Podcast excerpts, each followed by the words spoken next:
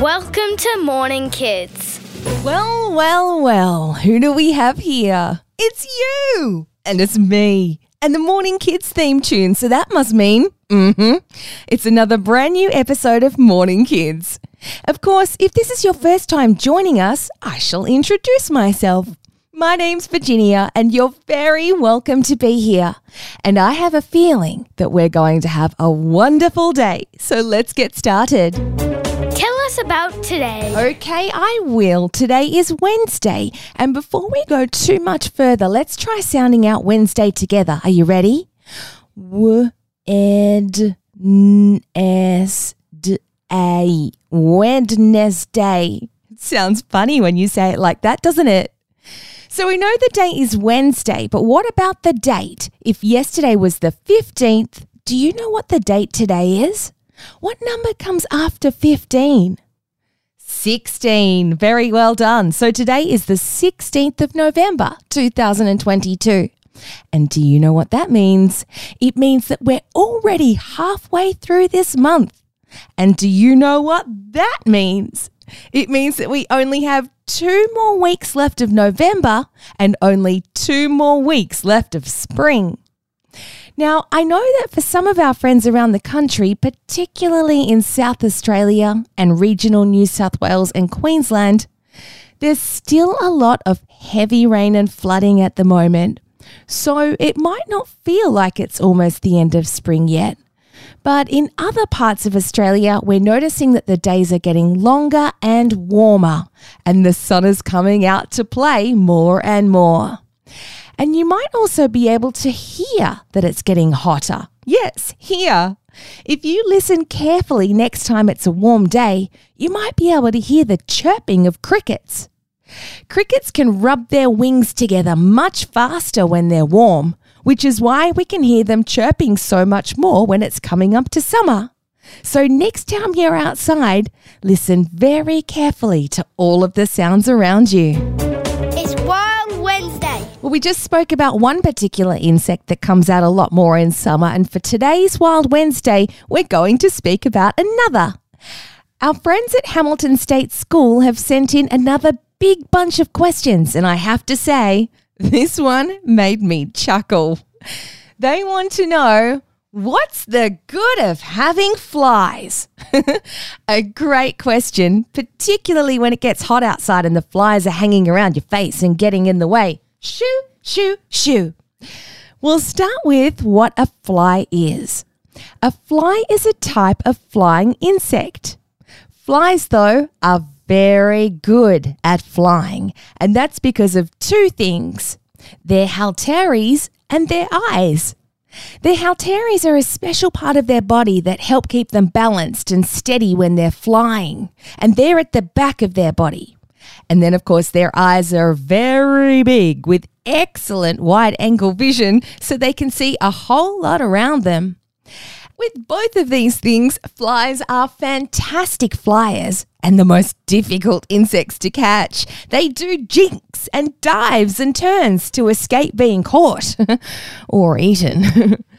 Apparently, there are about 1 million different types of flies, but we only know about 150,000 of them. There are house flies, which are the grey or black ones that hang around where people are. And then there are horse flies and deer flies, which can bite people and animals, and fruit flies who like to swarm around ripe fruit. Then there are flies that we don't even call flies. Mosquitoes are flies, for example.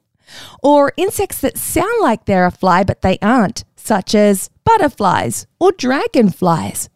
They have fly in their name, but they belong to a different insect family. But now to the big question What is the good of flies? I would really like to know too. Well, firstly, flies are delicious food to some animals like birds and lizards and frogs. And just like bees, flies can help to pollinate our plants, which means they pick up pollen from one flower and take it to the next, just like bees do, to help even more flowers grow. Plus, flies are scavengers, which means that they eat anything, including our rubbish or animal poo. So they kind of help with our cleanup, I guess. Even though flies can be very annoying in the summer, they do have a few very important jobs to do for us. What's going on? It's an insect themed day today. So far, we've had crickets and flies, and now a bee named after a dog. Dr. Kit is a scientist who lives in Perth in Western Australia. And one day, Dr. Kit was at Kings Park with her dog Zephyr when she noticed a bee that she'd never seen before. And the reason this bee seemed unusual to Dr. Kit was because its nose looked just like a dog's snout. And since bees don't have noses, Dr. Kit wondered why did it have a snout? So she went to look at the records of bee types, but she couldn't seem to find any that matched. So Dr. Kit submitted her discovery, and lo and behold, everyone else agreed. Dr. Kit had just found a brand new type of bee. Because Dr. Kit found the bee, she gets to name it. So she's named it after her dog, Zephyr.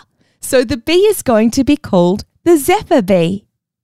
Dr. Kit thinks the reason the Zephyr bee has such a long snout is because it helps the bee to get into certain types of flowers in the area around Kings Park. These flowers have different shaped petals, which the bee would have to push out of the way to get to the nectar. Isn't that clever? A very big morning, kids. Congratulations to Dr. Kit. And of course to Zephyr. Let's have some fun. Are you ready for our quiz questions? I had a feeling that you might say yes. I could tell you are raring to go. So here we go. Question one. There are two things that make a fly do very well at flying. One is the halteres, which is at the back of its body, and the other one at the front of its body is its eyes. Its big, wide eyes. Yes, indeed. And question number two from our news story today is What type of insect did Dr. Kit discover at Kings Park in Perth? I'm laughing because I heard some of you yell it out before I even finished the question. You're right, it's a bee, or a zephyr bee to be exact. How did you go today? Did you get one or did you get two? Time to say goodbye. It's time to say goodbye for another day, but just until tomorrow, when I'll be back with a Travel Thursday that you'll need your swimming costumes and goggles for. Well, friends, I hope you have a fun and joyful day ahead, remembering to be silly and be honest and be kind. And you know what? I can't wait to see you again tomorrow.